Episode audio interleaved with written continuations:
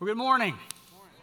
Thanks for braving the weather and coming out today. We want to welcome all of our campuses joining us online and all of you joining us online. We appreciate you being here today.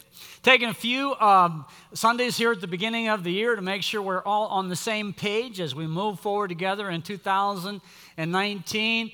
Uh, we are looking at some major goals and different things and our core values. We'll talk more about that in a second. If you're brand new with us, this is a perfect time for you to be here, right on the ground floor. If you've been coming for a while, this is a great time as well as we lock arms and move forward together.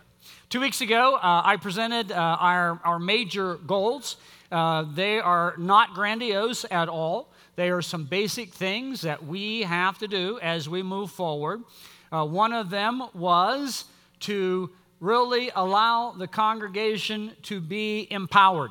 And we want to make sure that everyone is using his or her gift that God has given. 1 Peter 4:10 says everyone has a gift and should be using it. The second one was we want to make sure that every campus, South Hills included, is developing the leaders we need to develop, that we are developing the resources we need to develop, and we are looking for the local ministries that God has put uh, in our path, and we want to make sure uh, we are doing that well. The third one, we want to make certain that when a person pulls into our parking lot, gets parked, enters the church, comes to uh, the gathering here as we sing and look at God's Word, getting their kids to the right room, then getting connected in a small group or an ABF or some other group of people, and then using their gifts. We call that assimilation, and we want to make sure that path is clear and obstacle free. We have a lot of work to do on that.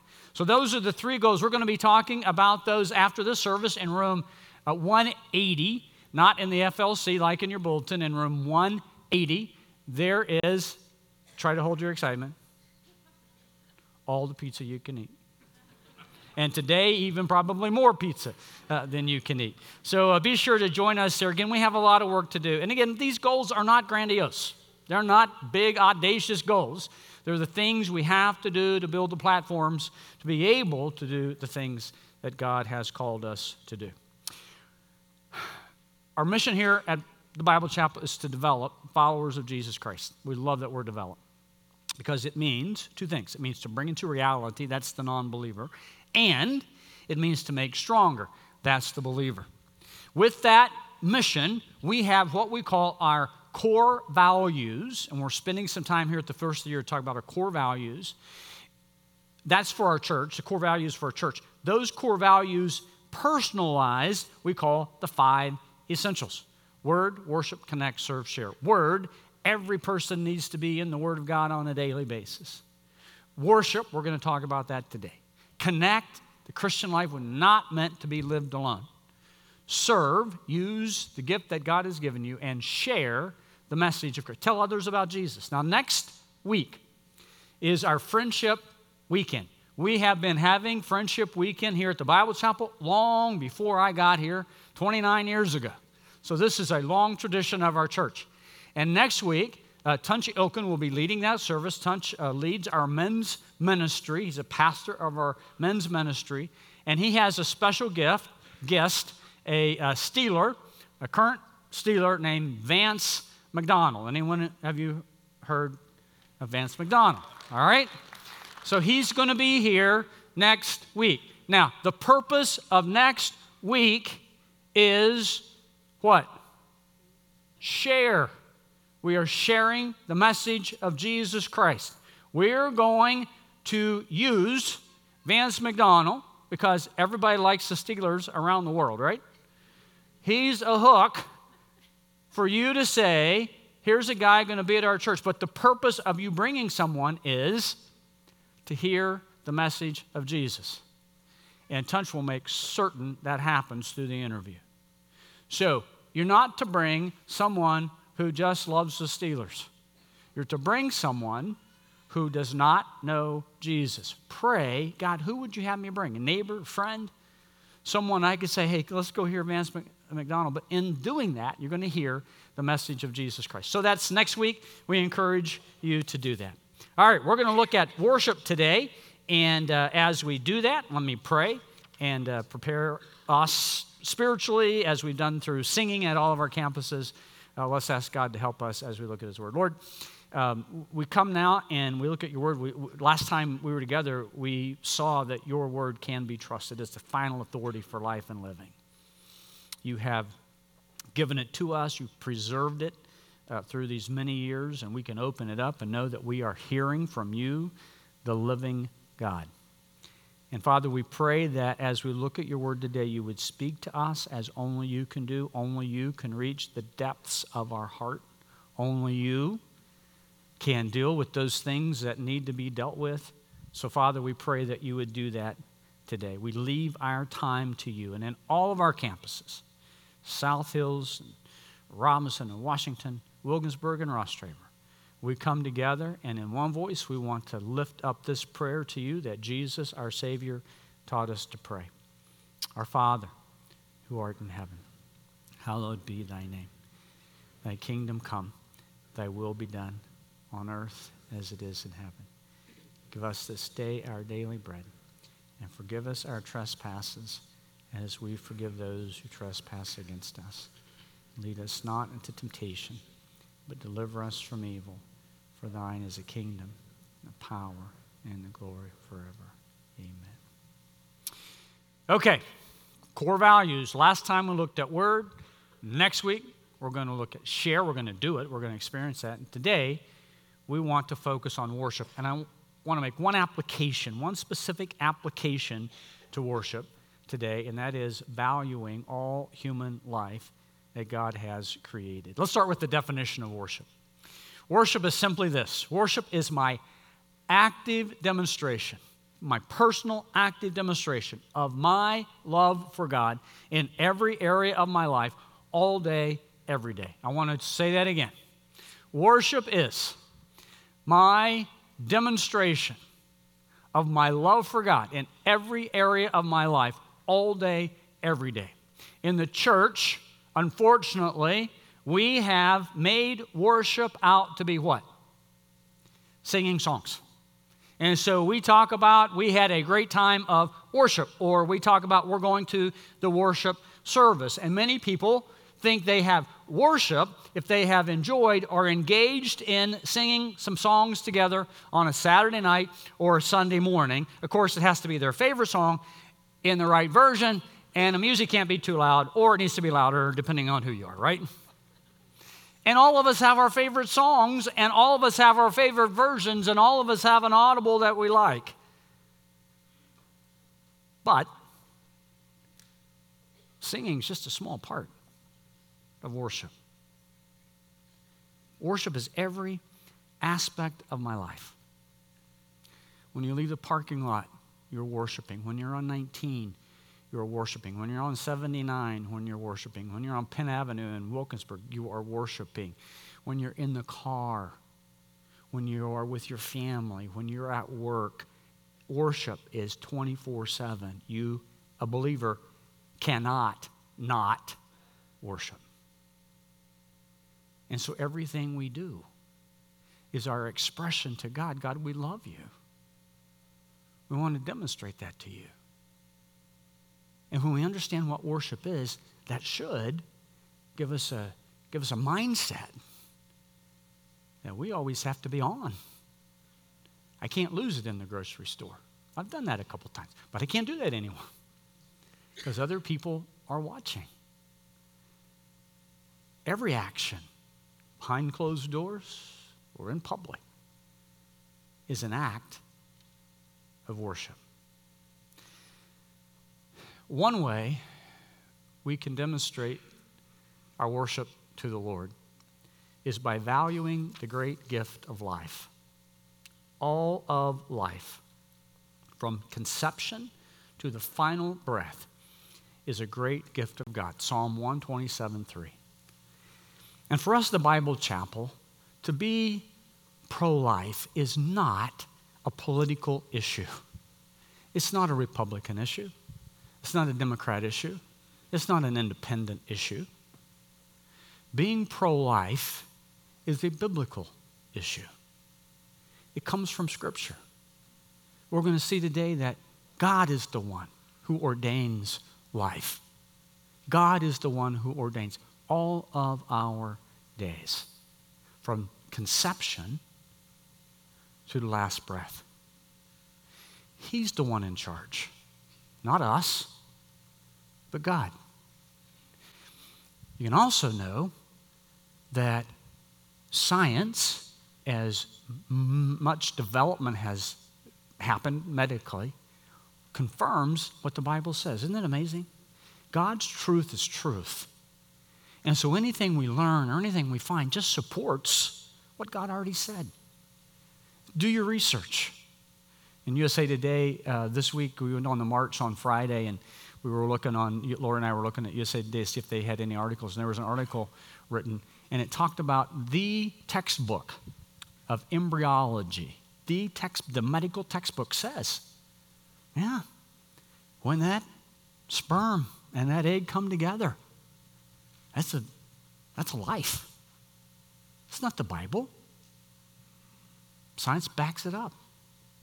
That life comes together. And here's what it said The unborn child possesses from the beginning, from the beginning DNA that informs a person's unique characteristics from the very beginning. This is science. So don't let anyone tell you that life doesn't begin from the moment of conception. I preached a lot of sermons on sanctity of life. You're welcome to look at those.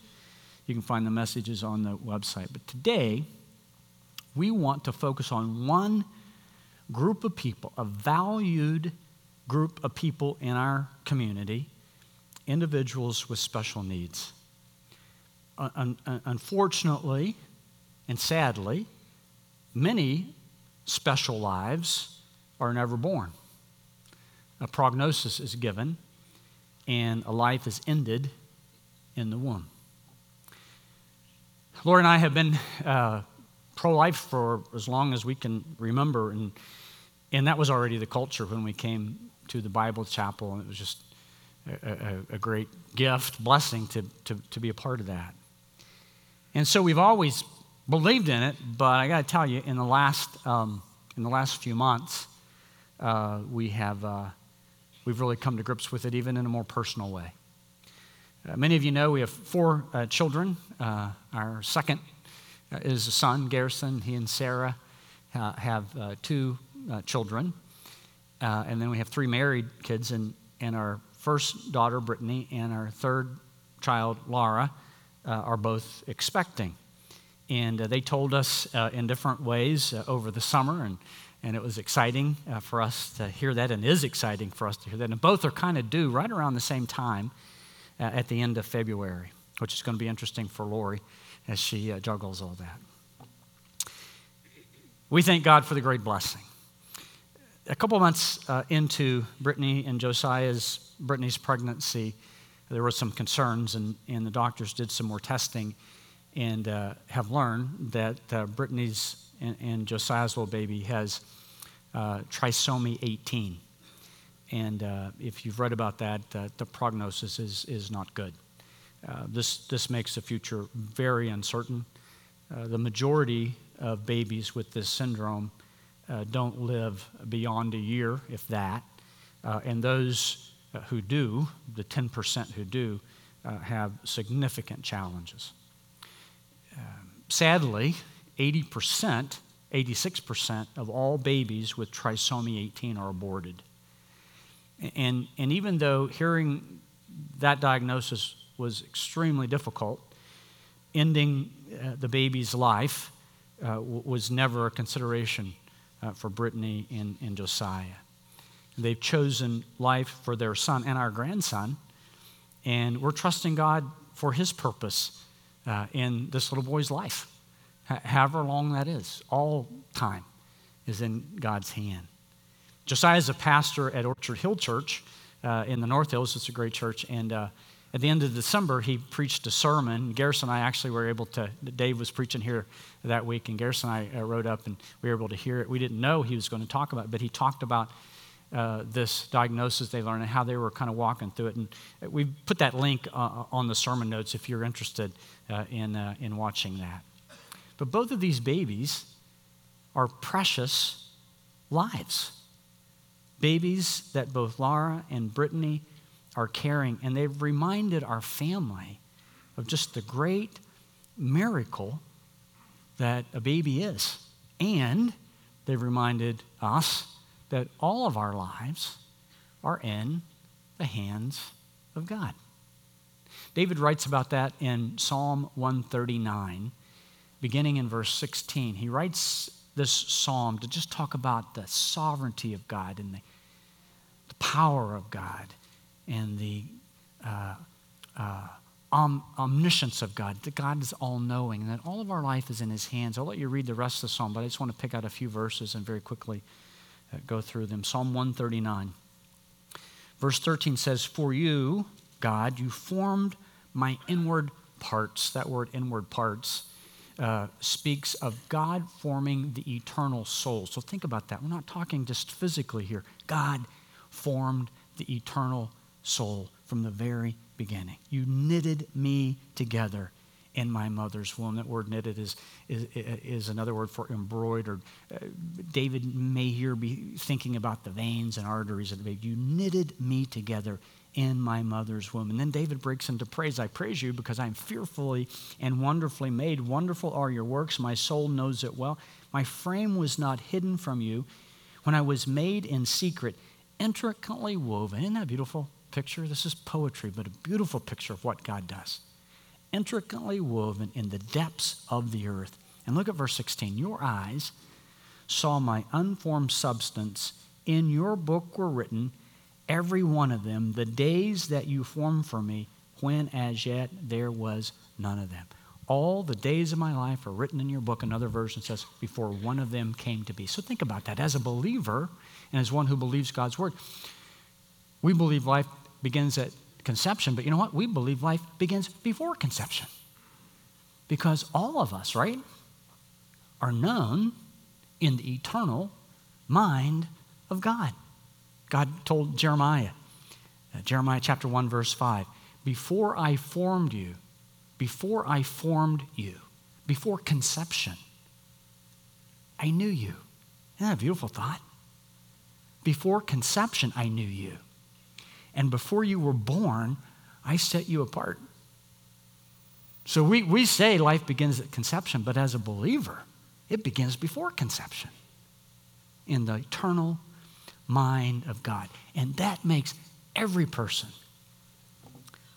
perfect in God's sight.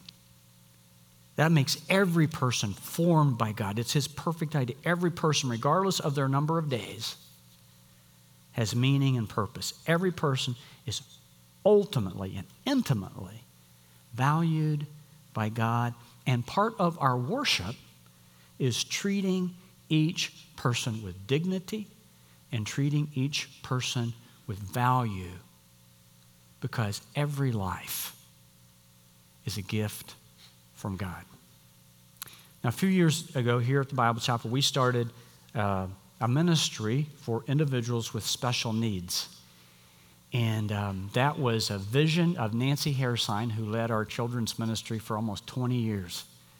A few years later, we built a, an addition, a wing, to house the special needs ministry.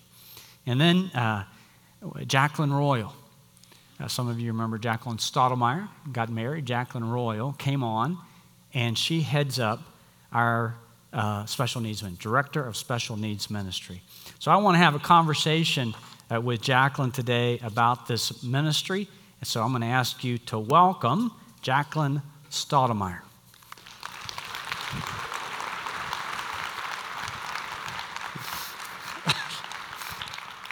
Not Jacqueline Stottlemyre anymore, right? Jacqueline Oh, Jacqueline Royal. I know that. And hey, and you have a friend. Introduce your friend. Yes, this is Lucy. We'll see how long she stays with us today. Um, sit down. Hey. Sit. Good girl.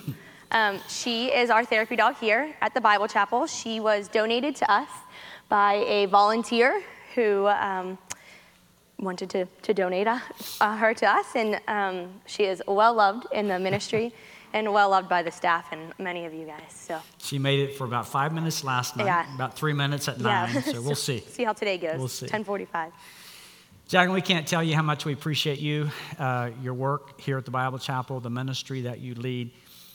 Tell us how you, tell us how this came about. What did God do in your life to, to spark that uh, desire to be involved in special needs ministry?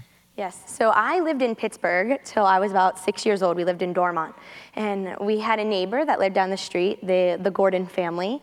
And they had 10 children, but at the time that I was living there, they were probably about, I think they, were, they had six. And one of their sons, who was a few years older than me, his name was Joey, and he had special needs. He um, was cognitively, um, he developed till around the age of a three month old. So he had to be tube fed, to be changed, to be carried, um, um, lots of other needs. He, he had many needs. And this family did such a beautiful job of just loving Joey and, and being God's hands and feet to, to Joey. And, and all of the siblings, they, it, it was just beautiful to see. They never, um, you know, Joey was never disabled, their disabled brother. He was their brother who also happened to have a disability. And, and that was just how they loved and treated Joey. And that, that impacted my life greatly and kind of set the path for me moving forward and, and how my family and I and my parents continued to, to raise us to just see people and, and not their disability. And so, um, and so that was a beautiful thing. And, and in high school, I did therapeutic riding. I volunteered with therapeutic riding. And then in college, TOPS Soccer, which is a soccer program for individuals with disabilities. And then in um, grad school, I decided to go more into the field. And so I got my master's at Pitt in early intervention, specializing in autism. And um, while I was there, I started, I had been volunteering in the special needs ministry, and then Jennifer Christensen stepped down, and I stepped into the volunteer lead position. And as I graduated, I was asked to come on staff. I said I'd be here for two years. It's been five, and I love what I'm doing and love that I'm still here. So. Well, we have a contract that's uh, about a what 30 year contract. Something like that. that yeah. We're going to sign with you. Uh, we use, uh, I, I, use um, Jacqueline a lot with our staff because before Jacqueline was ever paid a penny, uh, she was already doing ministry here. She couldn't not. She had such a passion, she couldn't not do ministry. And you were already organizing respites and, and days out and all that stuff. And so, man, we just appreciate uh, you being here and your leadership uh, to this ministry. Um, uh, I'm, I'm surprised sometimes, I shouldn't be, but I'll hear someone say, Wow, we didn't even know the Bible Chapel had a special needs ministry. And uh, we certainly don't want to keep that a secret, so we'll do a better job at communicating that. But, but tell us about that ministry. What, what, what what is it? What goes into it? What are some of the things that you guys do? Yeah, absolutely. So there's two aspects of the ministry. We have our children, which is birth to 18, and then we have our adult ministry, which is 18 and over.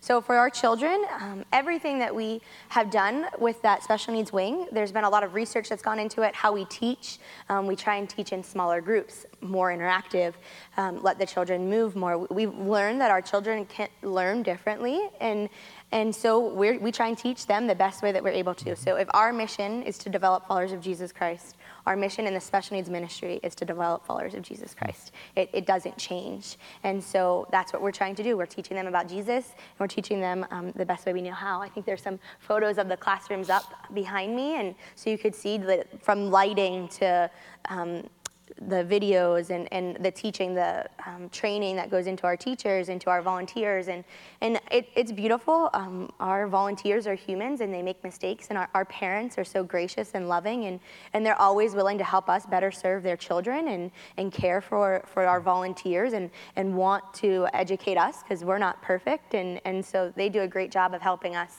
better teach their children also. Um, our adult ministry also has at 1045, you'll see um, individuals back there with special needs. They'll come in, they'll do corporate worship with us, and then when worship's over, we head downstairs, and it's the same thing. We know that they, they learn differently. It's a shorter lesson, it's um, interactive, and then they get breakfast, which they really like. Um, so that's fun. That's kind of our, our Sunday morning. That's a kind of a new ministry because you guys realize right. we did children, but we need adults. yeah. yeah. Yeah. That's cool. It's been really fun to get to be a part mm-hmm. of the adult ministry. And then um, our Wednesday evenings, we see great value in inclusion, and we know that our peers can learn so much from our, our kids with special needs, and we know our kids with special needs can learn so much from our peers. And so we have one on one buddies that go into the classrooms with our kids and help them um, throughout the evening during the Wednesday evening programming. So that's Wednesday evenings, and then the respite program.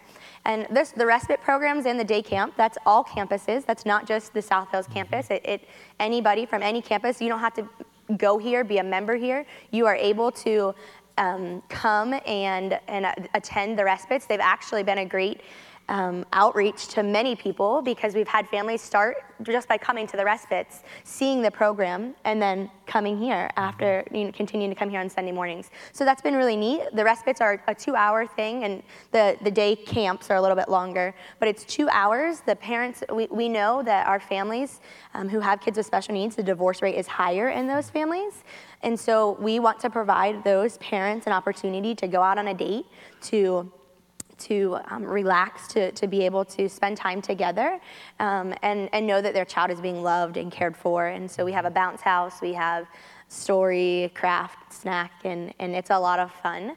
And then um, for the adult ministry, jumping to the adults, we sort of do the same thing with them, with the adults on Tuesday evenings. So we're starting Tuesday evenings every other Tuesday evening we, um, we had been doing this Mondays, so we changed days, but we do outings. So a common misconception is that individuals with disabilities don't have the same desires as you and I have, that they don't want to be part of community. And that's not true. They, they have the same core desires, the desire to be loved and to be part of community as every one of us. And so we're trying to create that community for our individuals with disabilities. And um, we have outings, and then we have Bible studies that happen on the Tuesday evenings. And then the last aspect is Night to Shine, which is happening February 8th. We are very excited for that. It will, um, we have 412 um, individuals with disabilities signed up to attend Night to Shine. So and that's like max. That yeah, we are at max capacity. we have a waiting list, which is really cool that we get to have a mm-hmm. waiting list, and we have um, a lot of volunteers coming with the the, the thing that I'm really excited about is with the 400 individuals with disabilities, they'll be bringing caregivers. So we'll have around 400 caregivers.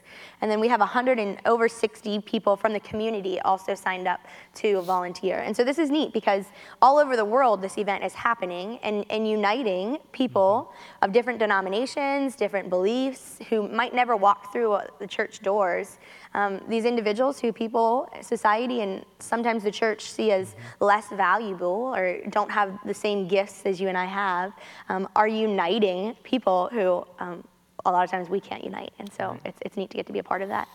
It's very cool that uh, that's, you know, Night to Shine is one of the things all of our campuses do together. We don't get to do a lot of all uh, services together. And uh, Night to Shine is one of that. So you guys at uh, the campuses, make sure you're a part of that and come. We need 412 buddies. How many do we have as of the last service? Um, I think we're at like 480. I got I got quite a few emails come in after okay. that last service. So all right. So that has better. to get you got to get that done today. We do. Yes. We got to get that settled, right? So you need 24 more. Yes. 24 more after the service. All right. Yes. Good. Good. Um, and I just want to emphasize too, the respites are for anyone in the community. So mm-hmm. you don't have to go to the Bible chapel. You may know of a family in your neighborhood.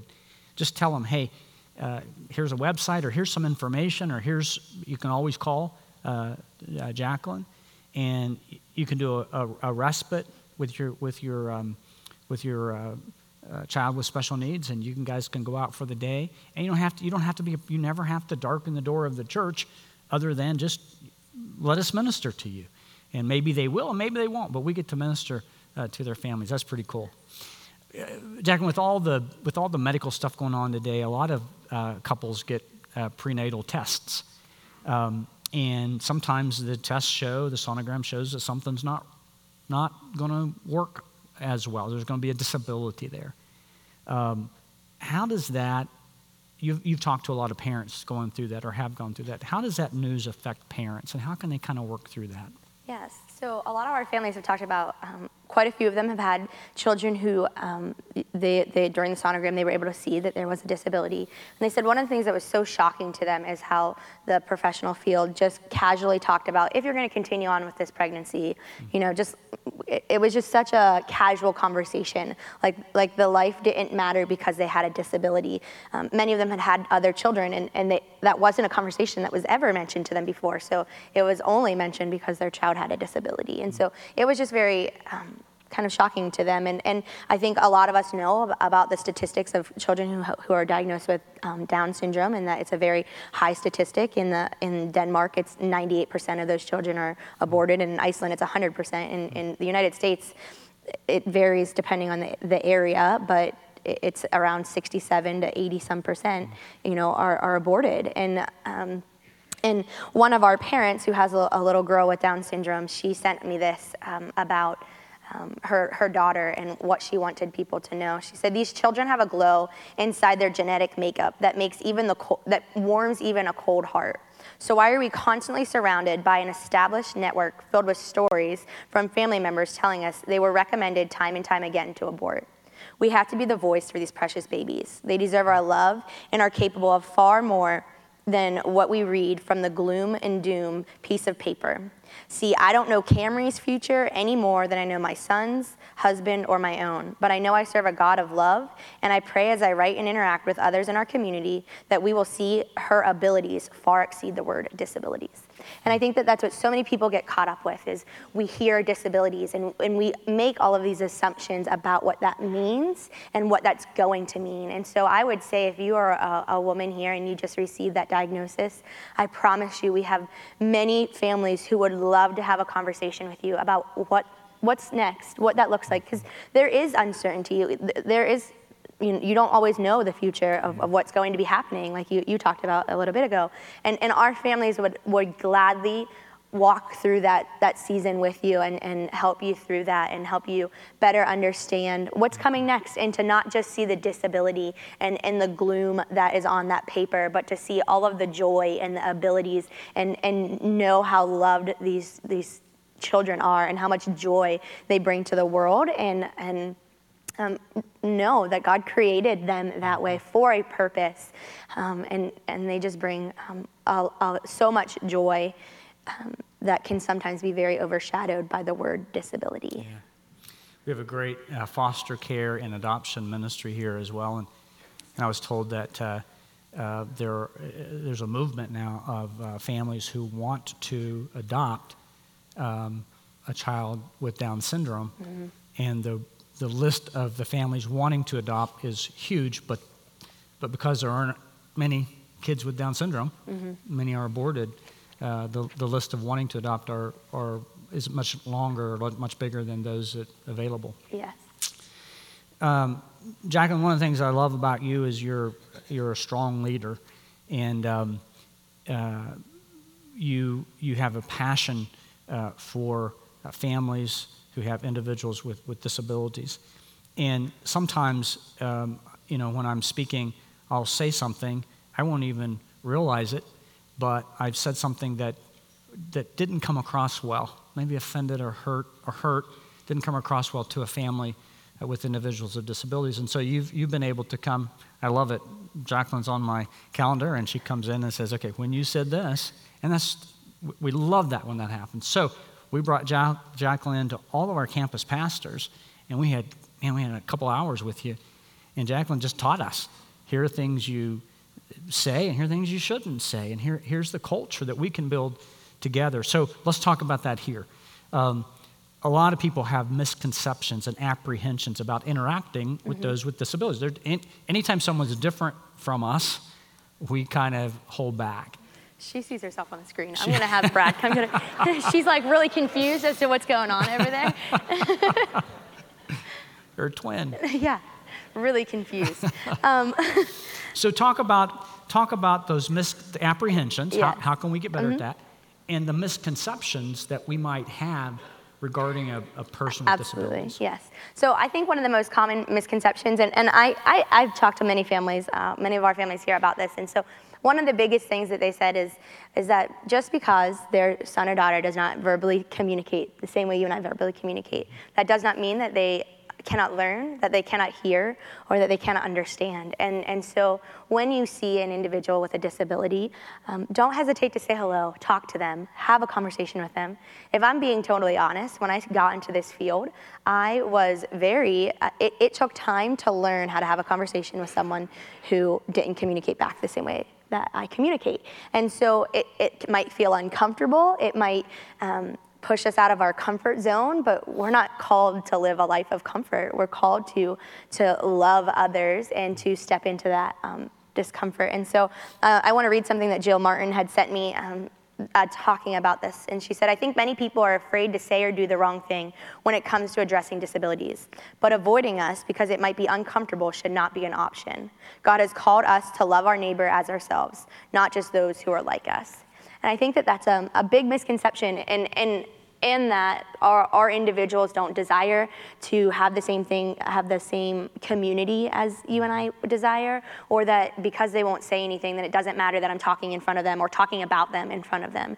And, um, and that's not true. And, and, and many of our families would love to talk with you about that. If you have questions about, you know, hey, my son is in your son's class or my child is in your child's class, and he was asking, why does your um, son or daughter have these behaviors? And I couldn't answer that, and I didn't know how to answer that. How can I better answer that? Um, our parents would love to have that conversation with you and help you better be able to communicate with their son or daughter or better help your, your child be able to engage with their son because they are able to engage it's just different than what um, some other children are. And I think it's important to note that every child learns differently. Sometimes we get so focused on that, that label of disability and we forget about the fact that all children learn differently. Um, some people are visual, some people are, are learn better tactile. And so it, it, it's just um, a common misconception to assume things about our children. And, um, and then with that also, um, not all disabilities are visual. So many, um, many kids who have disabilities or adults who have disabilities have um, visual traits um, that are characteristics that go along with that disability. But some of our kids, um, autism is a, a, very big spectrum. Um, so you have from our higher functioning individuals to individuals who are lower on the spectrum. And so some of our individuals who are higher functioning, they may just, um, they're functioning in the world and they're able to drive or get a job, but they're also that individual who is missing a lot of social cues that you and I have just learned through interacting with people. They don't pick up on um, having a conversation with you, I shouldn't inter- interrupt. They don't pick up on um, how close we should be standing to each other and what makes you feel comfortable. And sometimes that can feel very uncomfortable, or we just get annoyed that that person keeps interrupting us or isn't, you know, um, isn't doing things that are socially appropriate instead of us being patient and kind with that person because we, we don't know maybe they do or maybe they don't have a disability but but to just be patient and kind with them and and many of our parents have talked about um, they've, they've been approached in public, um, not necessarily here, but in, in public places, in the grocery store, and have been told, you know, maybe if you just discipline your child more, they would behave. And, and you can't out discipline um, these behaviors. These, some of our children um, have get upset or have meltdowns because of lighting, because of sounds, or, or things that parents can't control. And, and so for us to assume that um, they're just bad kids or bad parents, um, that that's not helpful for our families. And so I think with that, um, we also sometimes we'll, we'll breathe that sigh of relief when that kid isn't in our classroom that can be very disruptive or when that adult isn't downstairs in our classroom when, when that, that's harder to teach. And, and those are the families that we need to be calling and say hey we missed you. We want you here. Because they get that everywhere else they go. You know that parents when they're coming to pick up their kid who who's had a rough day um, at, at preschool or daycare, they hear over and over again, your child was bad, your child was bad. They, when they come here, we need to tell them, hey, we, we struggled with little Johnny today. Um, is there anything we can do better next week to help him better sit through story or share his toys better or whatever it may be. You know the parents are the experts. Ask them. They they know um, how to help you better serve their children. Um, they do that every every day. They're you know they're with them 24 hours a day. So they're they're the experts. Don't hesitate to, to talk to them. And and that makes them feel loved and welcomed and included and part of community you have mentioned, and this was very convicting to me when you mentioned it last night and at the nine, uh, a lot of uh, families with individuals with special needs, um, their, their schedules get interrupted sometimes mm-hmm. uh, at the last minute. And so uh, you might invite them over and they may have to cancel, or they'll say no a few times, or if they're in a small group, they may not be able to make it each time. And I was just thinking, you know, we do our Living Grounded for membership, and you got to be at 10 and a special needs uh, family may say, I'm out. I can't do that. So we got to do a better job at that. So let's drill down on that a little bit. Um, you know, the church should be the place where every person, regardless of who we are or how different we are, every person should be welcome and every person should be loved. And there should be a sense of community. And, and we got a lot, we'll just say, we got a lot of work to do here. Uh, you know, uh, I know with kids, sometimes people talk about their cliques in 56. So there are fifth, fifth and sixth graders. There are cliques in junior high. There are cliques in high school. But you know what? The youth group's just a microcosm of the church. There are cliques all over the place. And it always kills me when, you know, the same people are talking to the same people week after week after week when brand new people are all around and people who can't break the clique. So we've got to declick uh, the church. And we can start uh, with, with us as adults, mm-hmm. and, then, and then grow that from, from all, within all of our ministries. But so help us with that. Let's focus on uh, families with, with disabilities. I was talking to a, a, a, person after the last service, and she said, Our grandson, he's just this great kid, but he has a disability. And it kills us when we see him just standing alone, mm-hmm. when there are a bunch of youth just hanging out over here and he's just by himself. And yeah. so she said, encourage the youth to bring him in. So that's just not the youth, that's all of us. Mm-hmm. So, so talk to us about that. How, how, do, how do we work at, just give us some pointers. How do we work at just getting beyond our fears and getting beyond, oh, we might say something we shouldn't say, mm-hmm. and, and really be the church and include everyone in? Yeah, so um, I would I would say look at what we're called to do. We're called to love. We're, we're not called to sit in comfort as Christians, and, and can having a conversation with an, someone who has um, a disability, can that sometimes be uncomfortable? Yes, but feel that discomfort, lean into it, pray that the Lord will open your heart, give you the words to have that conversation with that person who's maybe a little socially awkward or or or like you were saying, invite that family. It might take 10 times to invite that family over for dinner, but the 11th time they'll come. And and so just keep reaching out and and and thinking outside of ourselves, not, not to take things personally if they cancel. That, that's not anything that you've done. Life can be very unpredictable for our families. And, and so, and, and for our kids. And so reaching out to our kids, talking to our kids, it might be uncomfortable, but lean into that, feel that discomfort, know that it's okay. I, I, had someone say to me that, that they were really worried about signing up to be um, a buddy for Night to Shine, that that was the scary for them. And, and it's okay. Like, I, am not going to say that that's not okay to feel that, but that doesn't mean that we don't step out in that discomfort and still take that step that the Lord is calling us to do, to, to step out.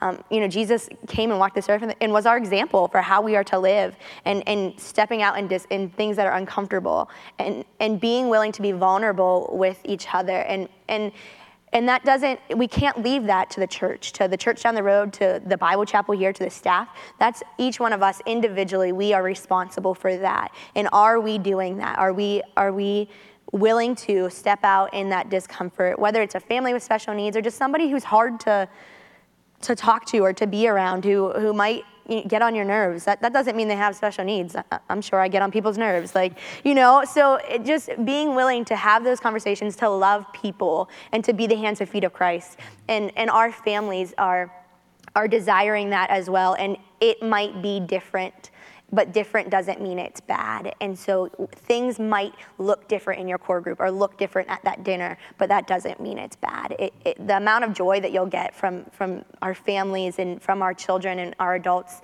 is just, it's, it's wonderful. The Lord has, um, many of our families say the Lord has just blessed us. You know, a lot of people, um, Camry's mom said that when she said that she had a, uh, her daughter had Down syndrome, so many people apologized to her for that, and she just she was like, I didn't, I don't understand that now. Like she brings so much joy to our life that um, you know we wouldn't trade her for anything. And, and so many of our families feel that way. That the amount of joy that their children bring, don't don't not to feel sorry for these families, but to welcome them, to engage them, and to love them, just like we're called to do.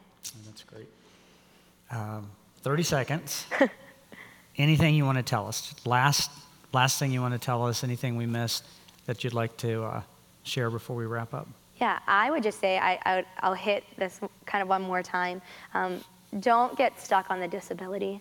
Find the abilities. Every child, God created each one of these children uniquely and in His image. And we, for, I feel like sometimes we forget that they are created in His image, even though they might look differently than you and I look. They're still created in His mm-hmm. image. And so look for their abilities because every one of these children brings great abilities and great joy to this, mm. this nice. church and this world. That's a great, great reminder. Let's step down there while the worship team gets ready and I'm going to ask Jacqueline. First of all, just thank Jacqueline for her ministry. And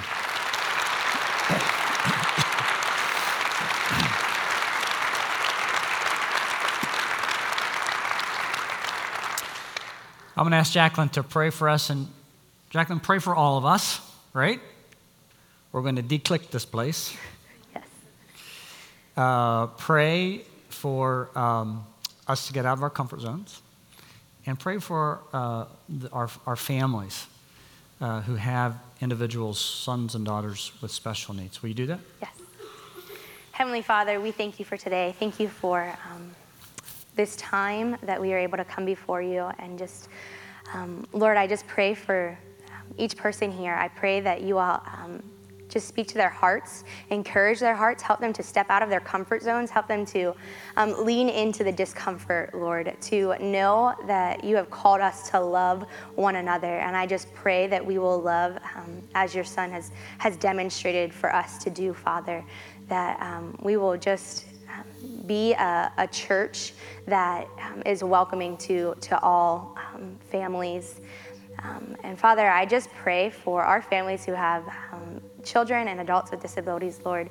I just pray that you will encourage their hearts today, help them to know um, how valued they are, how loved they are, and how, um, how grateful we are that, that they are here and that you have created their children perfectly, Lord. And um, we just thank you for your love and for your Son. It's in His name that we pray. Amen.